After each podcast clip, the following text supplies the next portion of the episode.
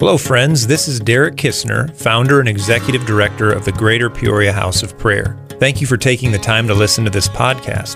Whether you're hearing from me, my wife Mandy, or a trusted leader, it's my hope that it would serve you well in your walk with Jesus. Maybe you're listening at home here in central Illinois, maybe in your vehicle, or even somewhere on the other side of the world. However, you're tuning in or wherever you are, it's my prayer that what you hear helps you to love God, His Word, His Spirit, His church, and the people you interact with each and every day. Thanks again for listening, and may the grace of God fill your heart as you listen to the following message. Heavenly Father, we thank you for uh, just a, a wonderful time of worship and the grace of God to be able to gather on a Friday night and just lift up your name.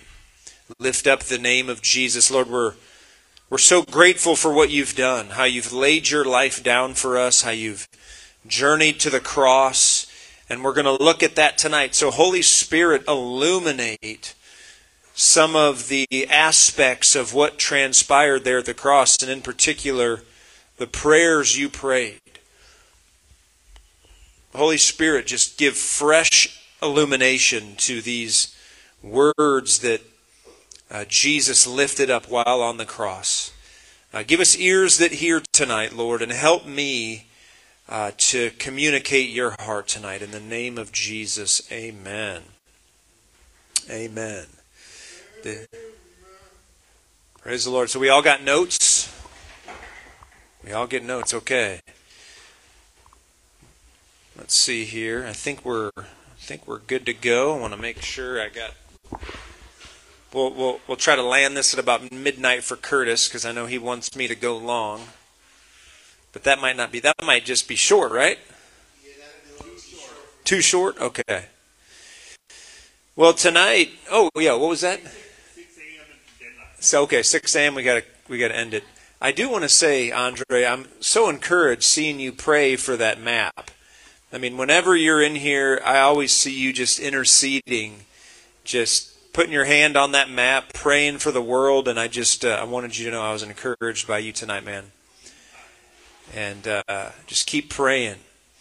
Uh, I think it was Epaphras that no, no one talks about this guy, but he was the one guy that Paul said of Epaphras. He said he is always laboring fervently in prayer. And I just thought of you tonight. You're like Epaphras, just laboring fervently there. So who knows how the world changes just by one man just standing in the gap and but uh, but yeah tonight we're going to look at jesus' prayer he prayed a couple things and he said a number of things but we're calling this the title is father forgive them it's good friday 2023 father forgive them and that is directly out of Luke 23:34.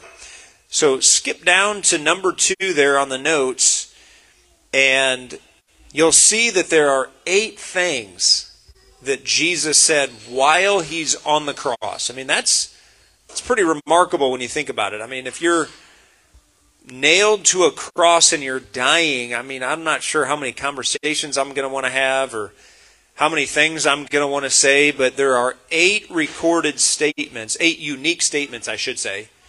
Eight unique statements. And I have them listed there. Uh, in Matthew, he says the, the well known, you know, my God, why have you forsaken me? Quoting Psalm 22. Mark records that, so Matthew and Mark record that. Luke gives us three different things. John gives us four statements, Jesus said. And even what's interesting about those eight unique statements is that I believe three of them were to were spoken to the Father in prayer, and the others, the other five, I believe, were spoken to uh, people or just made a he made a comment. And so there's an interesting study. If you ever want to just do something interesting and you have some free time, study into all the things Jesus said when he was on the cross. I think they're all very significant. They're all written there, but I want to focus our attention on this one prayer that I think it, it speaks volumes. books could be written on this one prayer. Commentaries. I mean, we'll probably hear many teachings in the age to come on why Jesus said this specific statement. But before he died, we're going to we're going to touch on a few reasons I think he said this, but there's many more that of course we're not aware of and the Holy Spirit will reveal in this life and, and then many in the in the next life. But in Luke 23:34 Jesus prayed, "Father,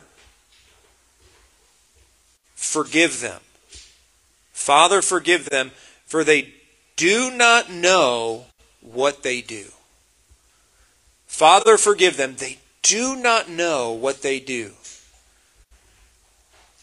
He's dying there. He's, his life is leaving his body. He's at the very end.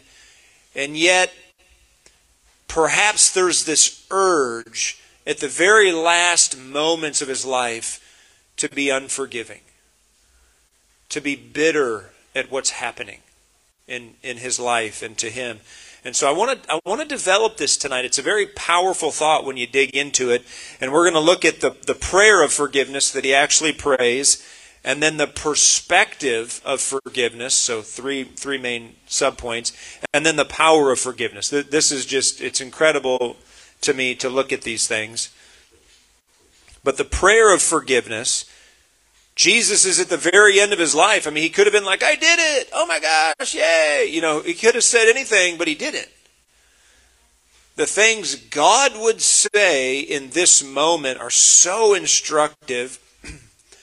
and one of them, once again, Father, I want you to forgive these people that are doing this to me because I know they don't know what they're doing.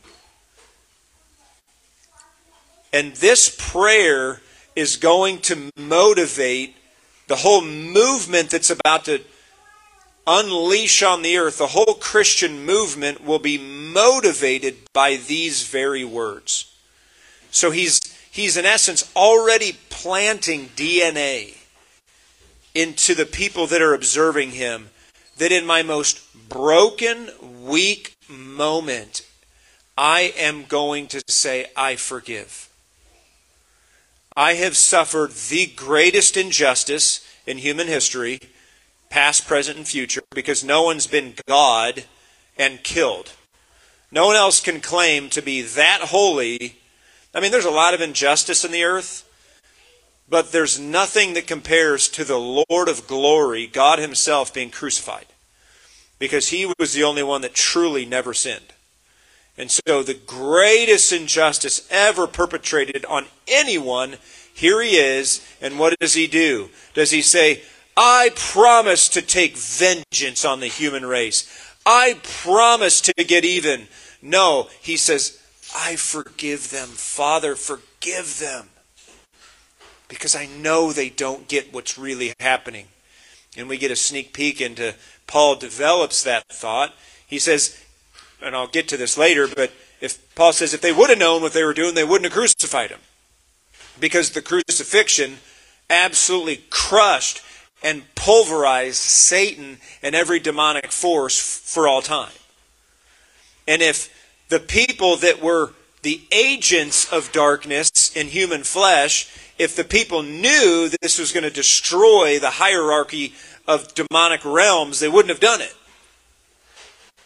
But this was the master plan that God would be crushed so everyone who believes in him by faith can be saved.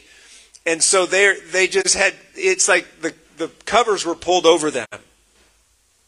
And Jesus is saying, I know they don't understand the master plan, or I wouldn't even be here. So, Father, be, be merciful to them, forgive them. And you could look at this from a theological point, and, and I am touching on that a little, but, but really, if you think about it on a personal level, Jesus was perhaps wrestling with this last temptation because we know Christ was tempted.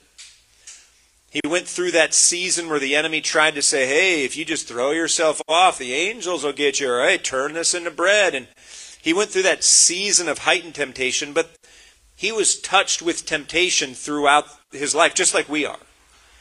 He suffered and he was tempted, and all kinds of things happened to him, just like they happened to us. And so at the very end, the very end, the enemy's trying to, oh Jesus, this is such an injustice. Just, just don't forgive them. Just take this bitterness to the grave. You deserve to. You're God, and they're mistreating you, and so take it all the way to the grave. Don't forgive them. Just be bitter. And Jesus goes, no. Even though I'm just, I can barely even function right now, I forgive them. I choose to forgive. Father, forgive them. I think it's so powerful. Maybe it was his very last temptation, praying for forgiveness of those who were crucifying him. That included, that's many groups of people. The Roman soldiers were doing the dirty work.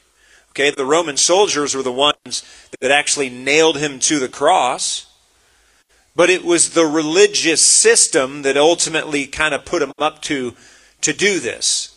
So the Jewish religious system mixed together with these Roman soldiers and the Roman government, but also there were government officials, there was people in, in places of authority that were involved.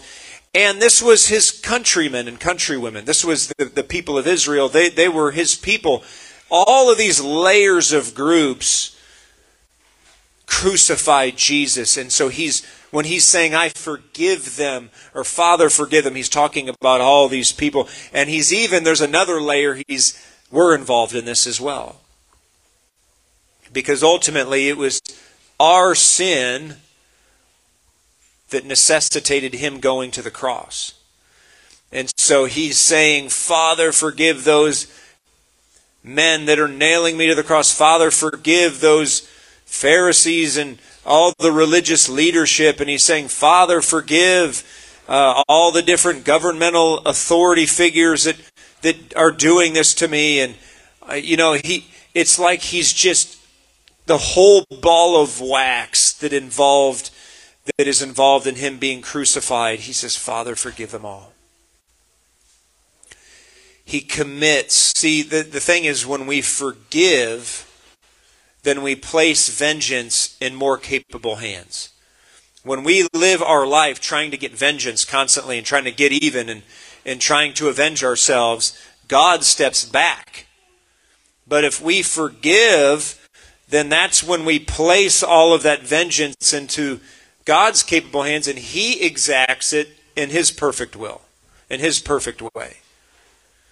And so it's always, always best to take that temptation to be vengeful and say, God, you do whatever you think is best. And Jesus just put it all in his Father's hands, knowing, it says in Matthew 5 44 to 45, the Father is merciful to evil people. He's merciful to good, he's merciful to evil, he's merciful to the just and the unjust. And so Jesus says, I am not taking this to the grave. I'm giving this to my Father. And the Father is, however he sees fit, to have mercy or to exact vengeance, however he sees fit. I give it to him. And that's the posture we take as well as, as his followers, as Christ followers. Let me say this praying for persecutors. So he was, in essence, praying for his persecutors. It's a way of loving our enemies. How do we love our enemies? We pray for them. Father, forgive them. They don't know what they're doing. And it's an evidence that we're sons. It's an evidence of mature sonship. When we understand that we're sons and we're daughters of God the Father, we just we relinquish these things to him. You know, if you don't know God, you spend your whole life trying to get even. And you spend your whole life trying to, you know, whoever wronged you, you wrong them back because you don't have you don't believe God's up there taking care of you. And so it's this whole cycle of vengeance because who's looking out for me? I got to look out for myself because no one is.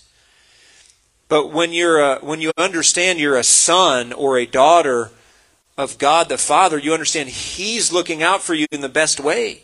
And so you just say, Father, I forgive them. Do whatever you think is right. And we just say, Lord, have mercy. It's so important that we learn just the, the heart of Jesus in this moment. You know, I, I, I like good movies, and it's interesting in Hollywood, you know, basically the plot of most action movies is vengeance. You know, someone got killed or some family member got kidnapped, so I'm going to take vengeance on the bad guy. And I'm going to get even and I'm going to take out their whole family and you know, that's that's a that makes for a good movie, and that's kind of how it is in our culture. But in the kingdom, in the ways of God, Jesus says, I just forgive you. And I want my Father to do to you however he sees fit. And I just take my hands off the, the vengeance button. I want to encourage all of us. If there's anyone in our life that comes to mind as I'm talking about this and you're feeling like, ooh, there's vengeance there, there's unforgiveness, there's there's bitterness, there's there's a grudge that I can't get just say, Father, I give this to you, forgive them. I release them there's so much wisdom in doing that because he steps in. We, we will make a mess of the situation. God won't. We, we don't do good at vengeance. We don't do good at exacting justice in a situation, but God does perfectly. Man, when we have a vengeful heart, we want people to get hurt. God wants them to get saved. Amen. I mean, I just, there's so many stories in the Bible. Uh, we're going to look at some of these, but it's just, man, there's so much power, there's so much authority when we when we take this posture. Father, forgive them, for they do not know what they do. Let's go down to number two, this perspective of forgiveness. It says here, Jesus realized there were spiritual realities transpiring that nobody could comprehend like he could. How many know that that the Christ understood the cross more than anybody else? He not only went to the cross, but he understood what was happening far beyond even Paul, far beyond any theologian. Jesus knew what was happening. And so he had a perspective that was uh, nobody else could have understood more clearly. And he knew, like I mentioned before, he knew that there was a spiritual ignorance played in his sacrificial death. Otherwise, like I mentioned, if everybody knew what they were doing, the, crucif- the, the Jesus being crucified would not have happened. And Paul touched on this in 1 Corinthians 2 6 through 8. He says this However, we speak wisdom among those who are mature, yet not the wisdom of this age, nor of the rulers of this age, who are coming to nothing but we speak the wisdom of God in a mystery, the hidden wisdom which God ordained before the ages for our glory. Verse 8 Which none of the rulers of this age knew, for had they known, they would not have crucified the Lord of glory. Paul is saying if the people who were ruling in a in a in a position of a of governmental authority, if they knew what was really happening, wouldn't have done it. And I think if the enemy even fully knew, if Satan even fully knew what was happening, he wouldn't have inspired this to happen because he's thinking, I'm going to take the Son of God out.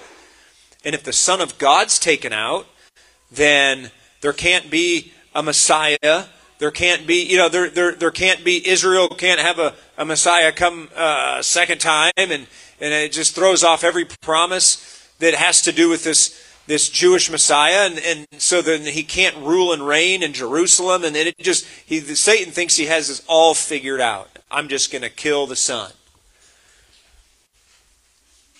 Completely backfires. It's all part of the plan. Surprise. This one that you killed actually got victory over death itself through this master plan. And now he breaks out of the grave more powerful than ever. Unbelievable. Jesus had this perspective. He knew that he had to go to the cross and be this sacrificial offering, this Lamb of God who is slain for all for the sin of the world, for anybody who would believe in him. And he knew he was going to get raised from the dead. He knew he was going to be exalted to his Father's right hand. He knew he was going to rule forevermore over a kingdom. He knew he was going to be this priest, uh, the high priest in the order of Melchizedek. He knew he would have this unique authority with his Father, and he would he would uh, uh, you know exercise that authority through an intercessory ministry. He knew all these things were going to happen, and because he knew all this, he could posture himself so humbly and say, Father, forgive them. They don't have a clue what's happening. This poor guy nailing me to the cross doesn't have a clue the most basic theological point, let alone the hidden mysteries of the cross that is going to just unleash a torrential downpour of power for the rest of the age like they, they, he just knows they don't have a clue. And so, Father, forgive them. That's his heart. This is what I wrote. Forgiveness is what we would do if we knew what God knew about our situation. Because here's the thing Jesus knew what was happening. And so he says, here's what makes sense forgive them. They don't know what they're doing. I do know what's happening, and so I choose forgiveness.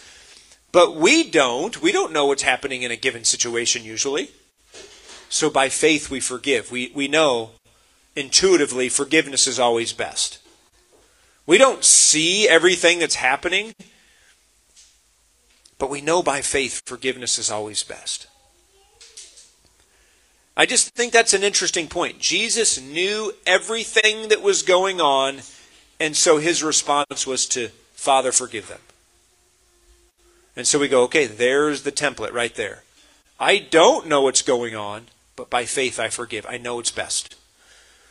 Keep that feather in your cap. That's important. That's an important thought. Forgiveness is what we would choose if we knew everything. If we could see all the spiritual dynamics happening and all the people that would be touched and all the ramifications, we would just say, Father, forgive them. They, they don't see it. I don't see it, they don't see it. There is a prayer of forgiveness, there is a perspective of forgiveness, and there is a power of forgiveness. This is my favorite part of the sermon. Because Jesus chose to forgive. I mean, he's up on that cross, he's dying, he's suffocating, there's so much going wrong, he's bleeding out. I mean, his body's mutilated. Most of us have seen the Passion of the Christ. I, I think that does it somewhat justice, but the man was, you know, nearly killed on top of killed, and he's on the cross. In Mark 15, verse 39, this is what Mark records.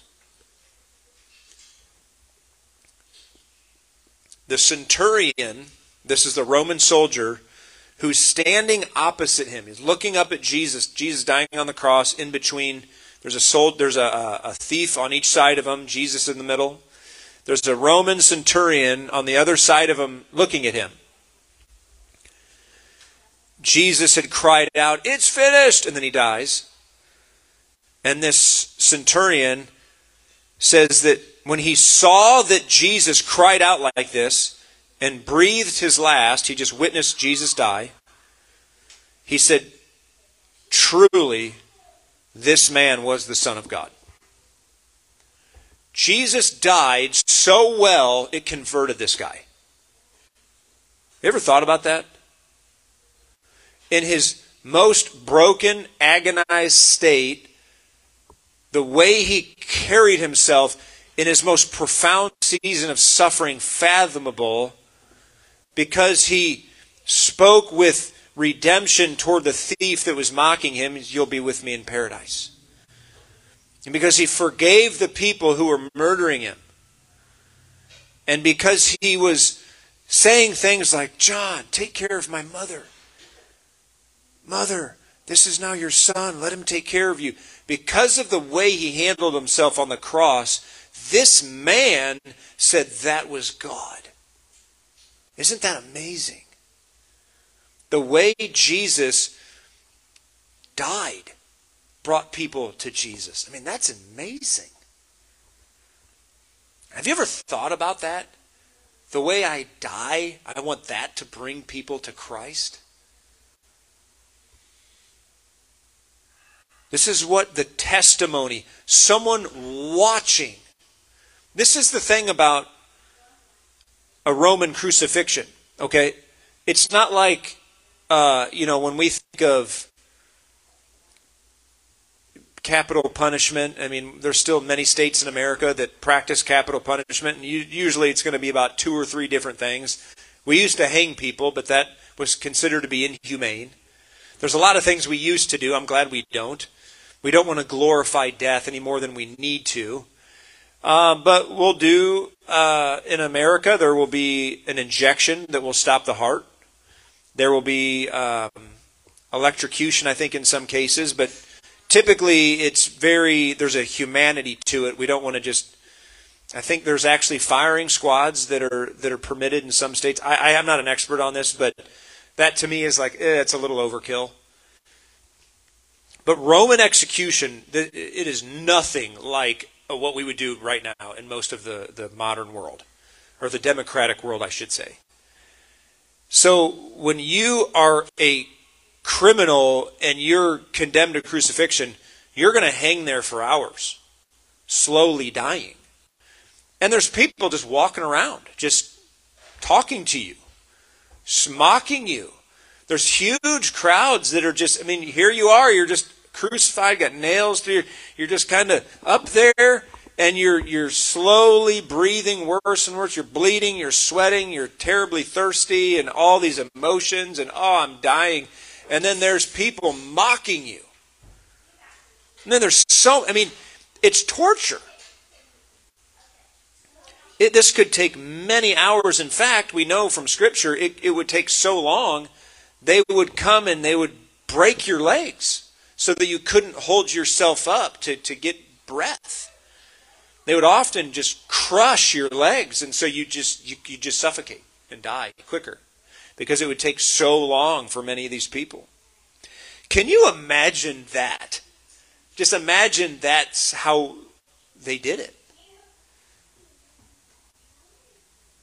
You're dying on the cross for hours and hours. People watching you, just like, what's he going to do? Is he going to, is he going to call on Elijah? Is he going to curse God, or is he going to, is he going to say, I hate Rome, or I, I renounce the the Jewish faith, or you know, what's he going to do? What's he going to say? People are wondering. There's all kinds of psychological dynamics happening. Is he going to say something controversial? What are his last words going to be? You know, there, there. It's just Again, we know there was many people. I mean, even his, his close family and his followers. There was a bunch of Marys there, all watching. Well, uh, we, we believed he's God. Maybe he's going to just get off the cross by a miracle. We don't, we don't know what to believe. And all kinds of groups that are there. What's he going to do?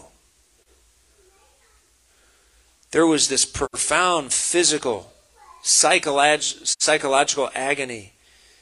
And yet, the behavior, the Christ like behavior of Jesus, it kind of seems interesting to say it that way the Christ like behavior of Christ, the way that he, his character just came out. I mean, here's the thing when you try to slice Jesus, Jesus comes out. When you pierce Jesus with nails, Jesus comes out. There's nothing else. Like, like if you hit me, I might get, ah, I get anger comes out. If you try to kill God, the thing that comes out is God. It's just love. There's, there was nothing else other than love, mercy, forgiveness, graciousness, humility, thoughtfulness. I mean, the man is literally dying on the cross, going, okay, John, take care of my mom. Mom, John's going to take. Look, what? I wouldn't be thinking of any of these things if I'm slowly dying. The Christ like behavior Jesus exuded during those last hours convinced at least one person, probably more, but we have at least one written record of someone saying, Yeah, that was God. That, that was the Son of God. I'm convinced of it. I don't know if this man became a disciple or how devoted he became, but we know this he was convinced that's God. Maybe we'll meet one day and we'll find out, oh my goodness, you are in. Wow. Don't want to take that too far, but we this is this was his statement. He said, Truly, truly this man was the Son of God. We just killed God. Oh my gosh. Let's think of it in another way. Jesus suffered so well that it brought someone to Jesus. Jesus suffered so well on the cross that someone goes, That's God. Incredible. So here is the application that begs the question can people look on us, you and me, can people look on when we suffer and go through hard times and go, you know what? I know they're going through it, but man, I see Jesus in their life. I know they're going through it, but the way they're responding, I know they're not perfect. No one's perfect except the perfect one, Jesus. But I see that they love God. And it inspires me. You know? Because we're all going to go through it in different seasons. We're all going to have those times where we didn't know it was, but here it is, and it's could be this or that could be many different things. But when it when it really came to it, Jesus dying on the cross, he responded like I mean it kind of seems a little bit silly to say it that way, but but Jesus said pick up your cross. And so when we go through those heavy, difficult seasons of suffering, there's unexplained things happening. We don't understand it all can people look on and go, yeah, I mean, no one does it perfect, but man, I, I can just see they're still going. They still love him. And I just see Christ. Here's the truth as we follow the Lord, we're going to suffer. In fact, it's an evidence of our growing maturity. As we follow him, we go from just believing to there's times where we're going to enter into what's called the sufferings of Christ. It's it's what we enter into as we mature. And we don't, you know, go through heavy suffering seasons our whole life. I mean, that's that's the exception, not the that, not the rule. But we, I, I think, virtually everybody will at least touch some level of suffering in their life. I mean, when Jesus says, "Take up your cross and follow me," it doesn't sound like go on a vacation and follow me. I mean, there's going to be a cross element to our faith. And it's going and Jesus says, in those times, keep going, follow me. Take up your cross and follow me. I mean, I know we sort of Americanize and sort of whitewash that, but the cross is very, very. I mean, here it is. He's he's dying on a cross, and and and that's it's a symbol of death. It's a symbol of just complete surrender. Can people look on my life and your life and go, man, I know they're going through hard stuff, but they're reaching, they're seeking to follow the Lord even though it's hard? Now think of this in Acts chapter 7. So Jesus prays this prayer. He knows it's going to be he knows it's going to be important because what's going to happen? The church is born shortly after, right? Acts chapter 1 and 2, the church is born. And as soon as the church is born, the same powers and authorities and principalities and demonic hosts that wanted Jesus dead, now they want the church of Jesus dead. right? Because Jesus said, they, they persecuted me, they're going to persecute you. They hate me, they hate you. They don't like my words, they don't like your words. And so here we go early on in the in the movement of the spirit, you know, as the church is growing, we get to Acts chapter 7. Stephen, man, what a what an incredible figure. Stephen begins you know, he just basically wanted to help out, and all of a sudden now he's doing signs and wonders. He's preaching. And they say, We can't have this. We can't have a man with this kind of miracles and preaching and disturbing the peace, and so we're going to take him out. So they stone Stephen. I'm sure a lot of people said, Why would God let that happen? Stephen was just a young man. He was zealous. He had a whole life in front of him but they stone him. And as they're stoning him, it says this. This is what John records in his uh, in the book of Acts. John wrote Acts. I'm sorry, it was Luke, right? Luke. Luke wrote Acts. About got ahead of myself there. Luke wrote Luke and Acts. John wrote John and first, second, third John. Okay, just wanted to clarify that. While they were stoning him, Luke says, Stephen prayed, Lord Jesus, receive my spirit. Then he fell on his knees and cried out. What does he cry out?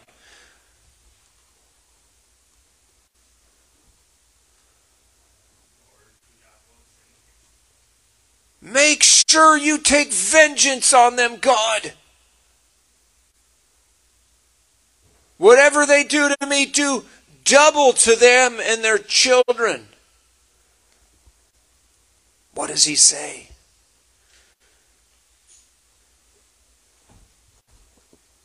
God crush the Roman Empire.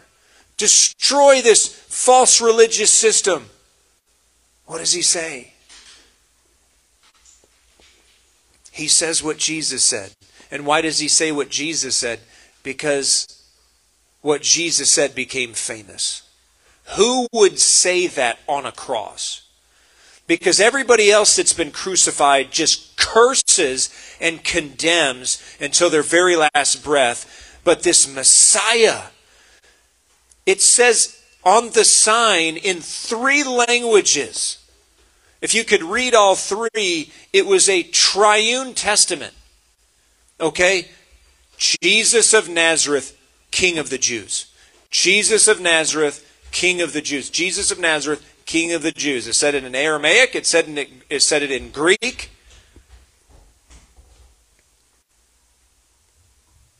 It said it in, in uh, three different languages. This guy's different, and we know it for sure. Nobody dies like that.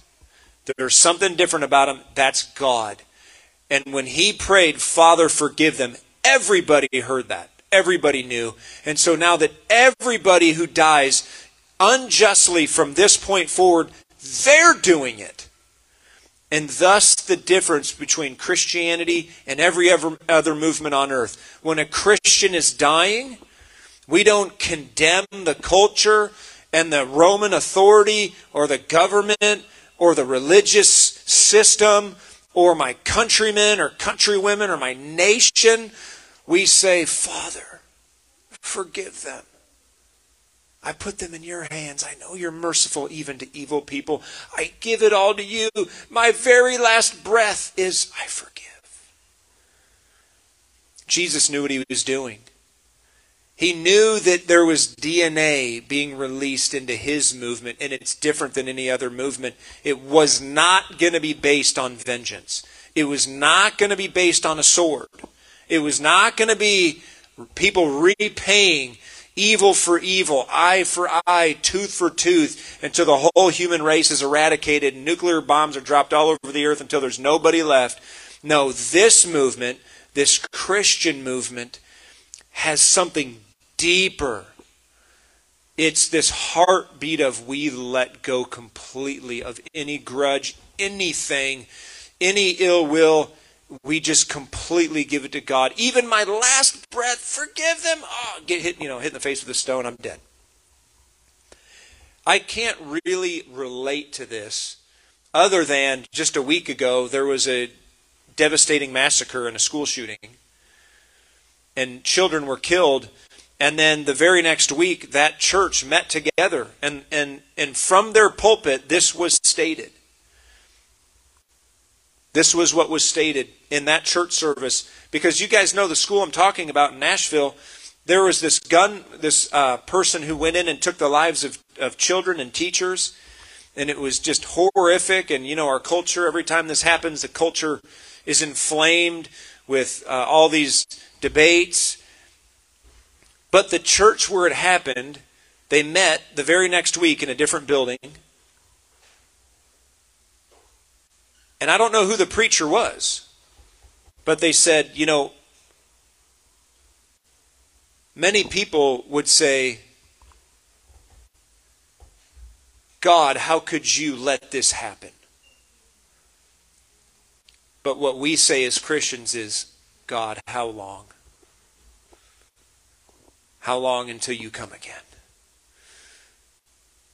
Christians are different. Christians are supposed to be different. And this is the very heart of it right here. This is what we talk about on Good Friday. Yes, we talk about Jesus dying for our sins. Yes, we talk about the cross. But the cross has become so cliche in our culture and even in the church. The cross has really potent meaning.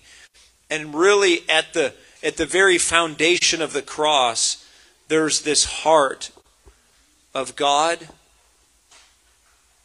I did nothing wrong to deserve this, but crush me instead of them. I forgive them. Do it. I'll take all of it. I'll take all of the sin of Israel, all of the sin of Rome, all of the sin of my persecutors, all of the sin of, of biblical past and biblical future. I will take every single sin on me. God, forgive them all. Please. Let my life be a substitute. Let anybody who believes in me have eternal life with us. Father, forgive them. You know, I, I, I think sometimes if someone did something very devastating to one of my kids, I'd have a hard time forgiving. If someone did something really horrific, and we live in a world where horrific things happen normally, but on that cross, Jesus became every horrific act ever done and that ever would be done in one moment. I mean, I just can't fathom it. And Jesus said, I, I'm not wrong, but I'm willing to be wrong for, for the human race. Father, let me take it so that everyone can be forgiven. I don't think, I think it's going to take us a while in heaven to fully grasp the weight of what Jesus endured. But we're going to get to heaven one day. We're going to take a few classes and we're going to be like, okay, teach me the doctrine of the cross again, like the weighty, the deep stuff. And he's going to go, oh boy, what I took on me, you can't comprehend. Because it was every sin of every sinner, every crime, every injustice, every murder, every rape, every disgusting thing ever done. I became that, and God crushed me with his wrath so that no one would have to endure that. I mean, can you imagine dying for billions of people and becoming the actual sin? He became that monster of sin that God would crush in our place. I just can't imagine this. I can't I can't wrap my mind around this. But in that moment of just devastation where where Jesus prayed, "Father, you know, my God, my God, why have you forsaken me?" Whatever was fully transpiring right there. At the very end before he gives up his last breath, forgive them. Oh. you know, like to the end. Here's my exhortation. I've kind of veered around in this sermon, touching on this and that, but let's look at this example. The example that Stephen picked up and said, if they, if they try to crush me, I'm going to forgive them. Could we be a community that forgives no matter what to the end, to our very last breath? I want to struggle with that. I want to invite you to struggle with that. Could I be a person who forgives fully whatever comes my way? And to be that kind of person who says, Father, forgive them. And I want to suffer. I want to, I want to wrestle with that in a way that people are looking on going, you know what? I see Christ because of the way they handled that. Here's the thing when the church is a forgiving body of believers, people look on and go, I want that Jesus. When people look on and see Christians biting and devouring each other, people look on and go, I don't want that. That's like, ugh. But when there's like a, a humble, redemptive, forgiving heart. One last point, and then I'll close. You remember the parable Jesus said about the one guy who was like forgiven of all that debt? And then he turned around and he's like, Hey, you over there, repay me my 20 bucks right now. You remember that? It didn't really go like that. We have to remember tonight the debt Jesus forgave us was like a trillion dollars. Like our sin that Jesus took on at the cross, like my sin, maybe it was two trillion. For you, maybe a trillion. Me, it was two trillion. You know, there's just absurd amount of sinful monetary debt. And he just wipes it clean. How could I then turn around and go, oh, that little thing you did to me, I will never forget. To the day I die, to my very last breath, I will remember and I will hate you for it. How could we do that? when he became sin for us and took our place. We can't do this. I'm kind of preaching to myself. Can I do that for me? but I'm preaching to us too. Let us be those believers who, no matter what our culture does to us, no matter what the government, no matter what the world, no matter what this group or that group or even another segment of the church, we always find the grace to say, Father, forgive them. Please be merciful to them. Please turn them to you. Oh my goodness, because here's the secret. If we are those people, guess what happens? We get God's intervention. God will vindicate us. We think, oh, poor Jesus, he was crushed. No, no, it wasn't poor Jesus. He broke out of that grave in three days far more powerful than death now. I mean, he came out of that grave like Superman, but an infinity times beyond that. And he says, Where should I sit now, Father? Right at my right hand. You have authority over the earth now. And so when we forgive and let go, it might look like, oh, you little poor little Christian, always just being so meek and forgiving. No, there's an authority on that life that God honors. And God says, Now I will vindicate you, I will honor you, I will take care of the matter in the way I deem most, and God's very merciful. So a lot of times what happens, and, and again, I know I said I'm closing, but just pre close here. In the instance of Saul of Tarsus, this is just one biblical example. They had many opportunities as an early church to say, I forgive Saul.